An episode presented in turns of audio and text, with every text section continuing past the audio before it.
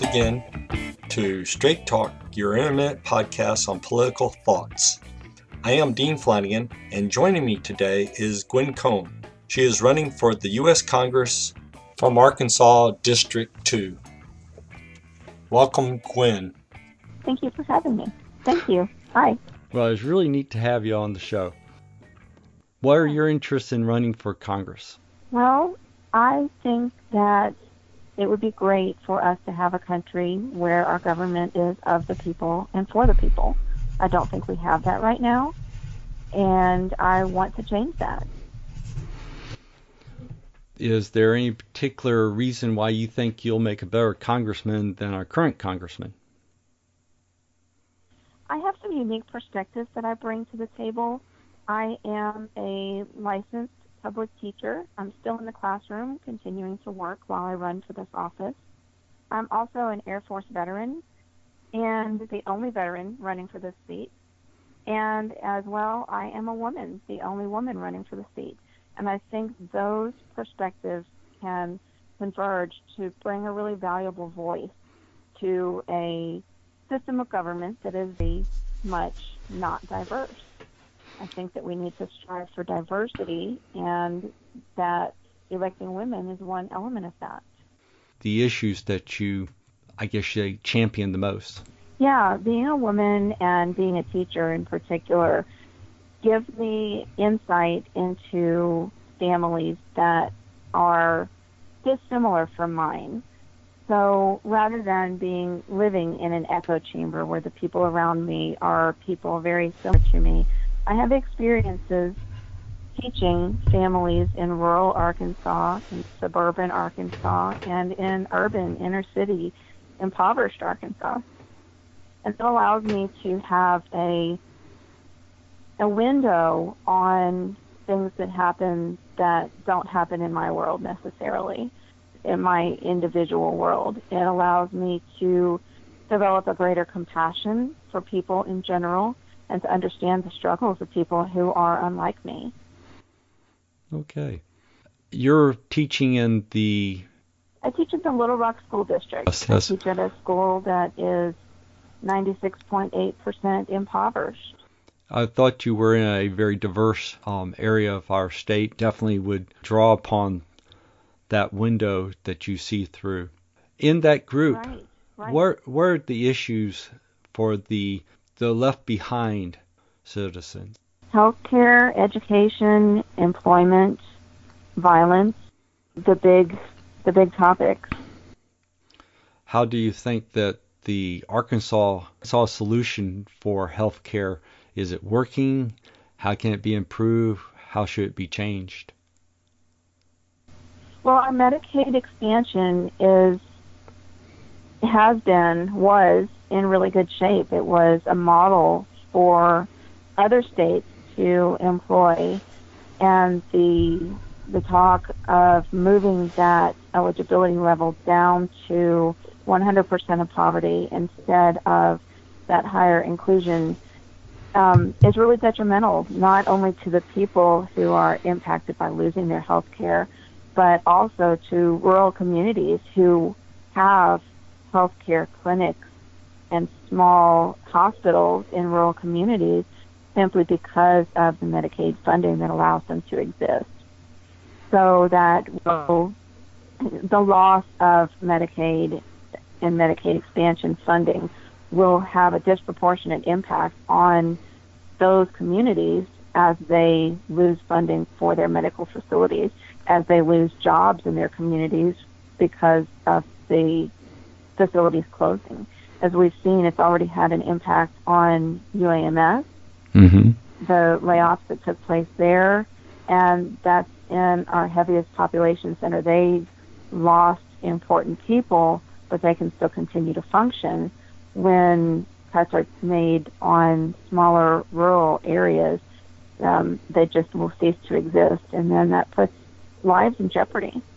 Have you heard any impact numbers or have any ideas of how many of the smaller institutions in your district would be affected if we just cut back Medicaid or they did away with the Affordable Care Act?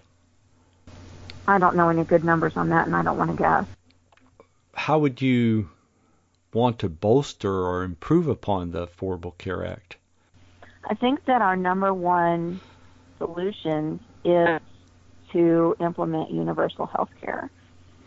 Medicare for All has some really positive elements. It does leave, as written, it does leave behind people with disabilities to improve Medicare for All so that it allows for people to receive long-term support services and community uh, home and community-based services without the existing caps on income and assets. Those are the two details that make the current Medicare system inequitable. What would be the pushback for the funding of universal health care? The when we talk about universal health care and we analyze what other countries are doing, if we look at Canada in particular, mm-hmm. um, to make some comparisons, the two big bad wolves, so to speak, in the healthcare industry are insurance companies and pharmaceutical companies.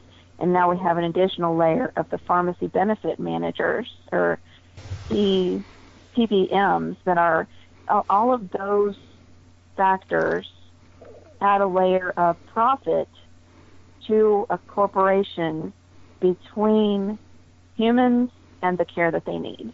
So when we look at a universal healthcare system, we look at removing some of those layers, peeling that back, removing the profit, and putting people first, truly putting people first. In Canada, the cost per person per year for health care coverage for their universal health care is about $5,000 per person. That is because they cover everyone and they are able to lower the average cost per person. When you look at the cost per person in the United States for programs like Medicare and Medicaid, those costs here, because they're only insuring a smaller portion of people rather than the entire population, cost about $10,000 per person. So just by insuring more people, you decrease the average. I assume you're is a dilutional because Medicare, Medicaid usually are insuring the older, the already disabled, the people who don't participate in pre- preventative care because of costs until they fall into the need. And that if we mm-hmm. included more quote able bodies, it would lower the cost just like a traditional insurance. Well, that's exactly. very interesting. And also included in included in those numbers are people who uh, are impoverished and therefore can't afford to eat right, or they are working two and three jobs and don't have time to exercise. If the United States was to label it as quickly move from traditional insurance to a universal health care, what would become of those employed by traditional health care administrative services? Let's put it that way the pharmaceutical, the insurance, the managerial type of process? Have you That's ever heard? Question, and I do have jobs at the forefront of my mind in every situation, and I don't think that when we shift a model that we necessarily eliminate jobs, we just shift the jobs to a different place. Maybe those pharmacy um, maybe people who are pharmaceutical salespeople or people who are working in insurance processing are still able to do similar jobs. They're just maybe doing it for a different entity where we're working together instead of working against one another and keeping people from accessing the care that they need. I think that's very true. That's what we would see. You know, th- but that has come to mind, and unfortunately, would be a I guess you say argument for a you know one term type of transition. And I think sometimes wonder if that's what got the Affordable Care Act so negatively viewed by so many. And I'll end the kind of tangent off healthcare, mental health um, across the United States and in the classroom and in the workplace. Where do you think we're going to go with raising security of our careers, of our children, of our retirement? Well, I think that your segue by mentioning mental health is important to consider. Mental and behavioral health are both important facets of overall care for people. We have to recognize that there are issues. We need to work to eliminate the stigma that's associated with getting help for those issues, and we need to make it accessible to a person to receive the services that they need. That's the first step. I know my employer offers an employee benefit program or something where we can have a certain number of visits with a counselor per specific amount of time. And if a person needs more than that, I don't think that you can put an arbitrary number on that service mm-hmm. and think that it's going to be okay. I know that as we talk about a universal health care program, it's important to think about transitioning to that. I think we can get there between 2021, 2022, but that it's important to take steps along the way. And anytime we do that, we need to cover more people.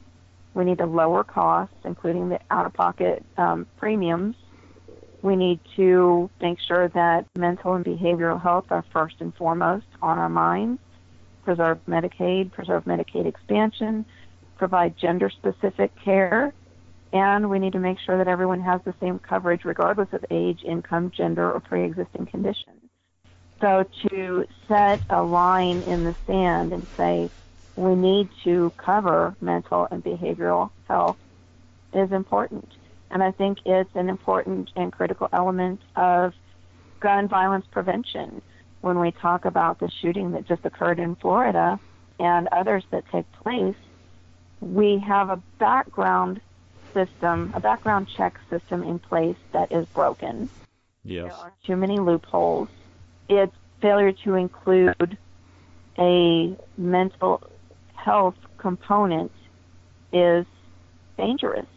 What do you think about gun control? With the lack of continuity in reporting the spousal and child abuse, domestic violence situations with the Air Force veteran who mm-hmm. was allowed to legally purchase a gun because his record didn't follow him.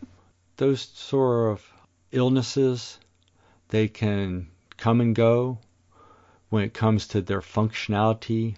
So, if we're going to salvage um, school security, where do we stand with the gun control or um, as a veteran? I know you have some degree of exposure to gun training. Yeah, as a as a veteran, I was or in the Air Force. I was trained on the M16, which is the military equivalent of the AR-15. Basically, it has a switch that allows it to go fully automatic versus semi-automatic. From my experience in firing that weapon, I can say with absolute certainty there's no reason that any civilian needs to have an AR-15 or any other semi-automatic weapon. We don't need high capacity magazines. We don't need bump stocks. We don't need any of that unless it is our intent to kill people. And I'm not a I'm not a gun enthusiast, but there are guns in my home. My husband mm-hmm. owns guns. My mother owns guns, and I'm not at all interested in taking away anybody's guns. I appreciate the people who hunt for their their food, and I appreciate the desire for people to want to preserve the Second Amendment. I'm not out to change that. I'm just out to make sure that we are keeping people safe, that we are putting lives first. How do you think that we would rein in gun use to add layers of security into our society? Obviously, it sounds like you're not wanting paramilitary weapons, I guess, say high capacity clips. Is there anything else that right. we should consider on the mo- way to keep a person wanting to make a mass, create a mass injury effect to limit their access? Yeah, I mean, I really respect what Dick's Sporting Sporting Goods did this week. They raised the um, age to purchase guns to 21. And I think that's an important thing. The human brain isn't fully developed until age 25. Why are we letting 18 year olds purchase semi automatic weapons? It doesn't make any sense. I think that combined with eliminating the availability of semi-automatic weapons and high-capacity magazines. Um, we close some loops as well in the background checks. We make sure that mental people who have da- dangerous mental health issues, people who have domestic violence issues, are not allowed to purchase weapons. And I think we need to close the default proceed loop that allows someone to take possession of a gun within 72 hours, whether or not their background check has been completed. That background check can take up to 90 days. And we don't need to let anyone out of a store with a gun if they haven't completed and passed a background check. So refuse to take any NRA money. I believe that the NRA is um, creating a system in which our government officials are unduly unduly impressed and have their opinions swayed and their actions swayed. Mm-hmm. Well, I agree wholeheartedly, and obviously there are many different approaches to a gun control and to reduce our sh- vulnerability to those that wish to cause great harm. Do you think adding guns into the classroom or into the school has any benefit? No way. I believe that when you um, talk about arming teachers, you risk putting children in crossfire and you complicate the response from SWAT teams in an active shooter situation because then they don't know who's the good person and who's the bad person in that scenario. It's just guns are inherently dangerous. If gun ownership created a safety situation, insurance rates would go down for gun owners. But the inverse is actually true. When you own a gun, your insurance rates go up, and it's because they're inherently da- dangerous. Yes. Mm-hmm. Um, is there anything else that you would like to talk about today? I just want to say that as a teacher, education is also important to me.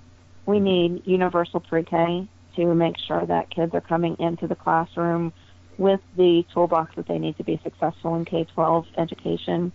We need the best possible schools in every neighborhood, regardless of where the school is located. And we need to make investments in our workforce in the form of making college accessible and debt free, making trade and technical training available and debt free options for our students. I also think that it's important to consider the financial security of singles, families, and seniors, that everybody deserves to have a living wage. We need $15 an hour tied to inflation. We need creation of jobs and the support of universal health care to allow people to flex in this gig economy that is growing across the United States. They're not tied to a job based on whether or not they can get health care there. And we need to make sure we are allowing our seniors to live with dignity by tying their Social Security to inflation as well, preserving Medicare and um, keeping everything in in place and tied to inflation until we can reach that point of universal health care. Well, I agree. Right. And so many of us are living paycheck to paycheck. I'm among those numbers mm-hmm. where there's not a nest egg in the bank. There's not a year or even three months worth of bills stashed away. We aren't able to save for a retirement. We're just working and working and working ourselves to the bone. Well, is there anything else that you'd like to add to this? Well, thank you so much for this. I think it's important to level the playing field a little bit, and podcasts are a way that we can reach people. That was Gwen Combs running for U.S. Congress, Arkansas District 2. You can find more information about Gwen at combsforarkansas.com She's on Facebook as Gwen Combs for Arkansas, and you can follow her on Twitter at Combs for Arkansas. Every time I hear the people cry, don't you know that the man is gonna lie? I try to tell them that they have a choice. People out there don't use that voice. Or you